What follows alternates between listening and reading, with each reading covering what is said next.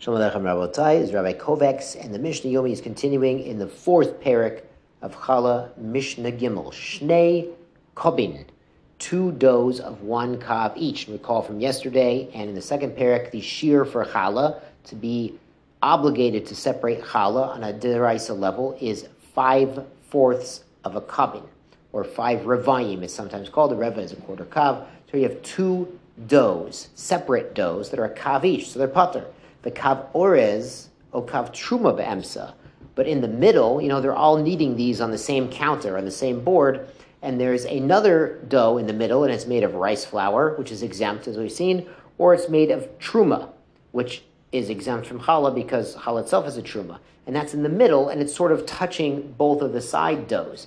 Einan mitzdarfin, that middle dough doesn't join up the two side doughs, even though it's touching both of them to make it as if it's one big dough to be obligated in challah. Davar shenitla halato be'emtza. But if there was another dough, and the dough in the middle, there are three doughs, the one on the left and the right side, have not separated challah, and they're only a kav each, and this one in the middle, it's already had challah separated, mitzdarfin. If it's touching both of the side doughs, the middle one is halachically combining them into one unit, shekavarnit chayev b'challah, because this middle one was already shayach, was already obligated in challah.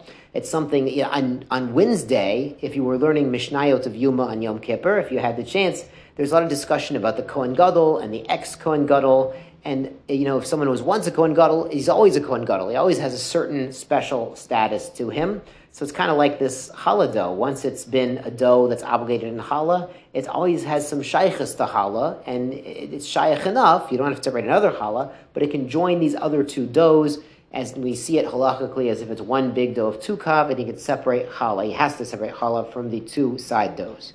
Good Mishnah Dalet kav chadash the kav yoshan. Shnash chuzevizeh. Here we have two doughs, one kav each, less than the shiur, and one is chadash. It's from the new grain that has not been allowed by the Ketziras Omer, by the Omer offering, which allows new grain, makes it Yashan. And the other one is Yashan, it's from last year's crop. And they're touching one another. Rabbi Yishmael Omer, Yitul Min Emsa. He says it does have to take challah, because Lamais you have two kav of dough sitting in front of you touching, but you would take challah from the middle as in a little bit of challah from both sides. Chachamim osrim. The Chachamim say it's not just putter, but they say don't do that. The Mepharshim explain that it, technically deraisa, it should be chayav and challah, but rabbinically we don't separate from chadash and yashan and vice versa. That's not just by challah, but we've seen that by meiser and by truma as well. So if someone comes to do this, they're going to start doing it by meiser and truma, and they're going to have a bigger problem on their hands. Mishnah concludes, hanotel challah minakav someone had one of these kav-sized doughs, it's not big enough yet. Rabbi Akiva Omer challah. If someone separated challah, went ahead and did it from the small dough, Rabbi Akiva says that works. That's valid challah b'diavad. Challah. Sages say no, it's not challah. Now the partner here explains. Rabbi Akiva says it's it's challah when he does he adds to it. Uh, Hu shehashlim ala isa. He adds to this dough acher kach He adds another kav, another reva. Sorry, so he gets to a kav and a quarter so he gets to the shiur after. So what he did was he separated the challah when there was one kav.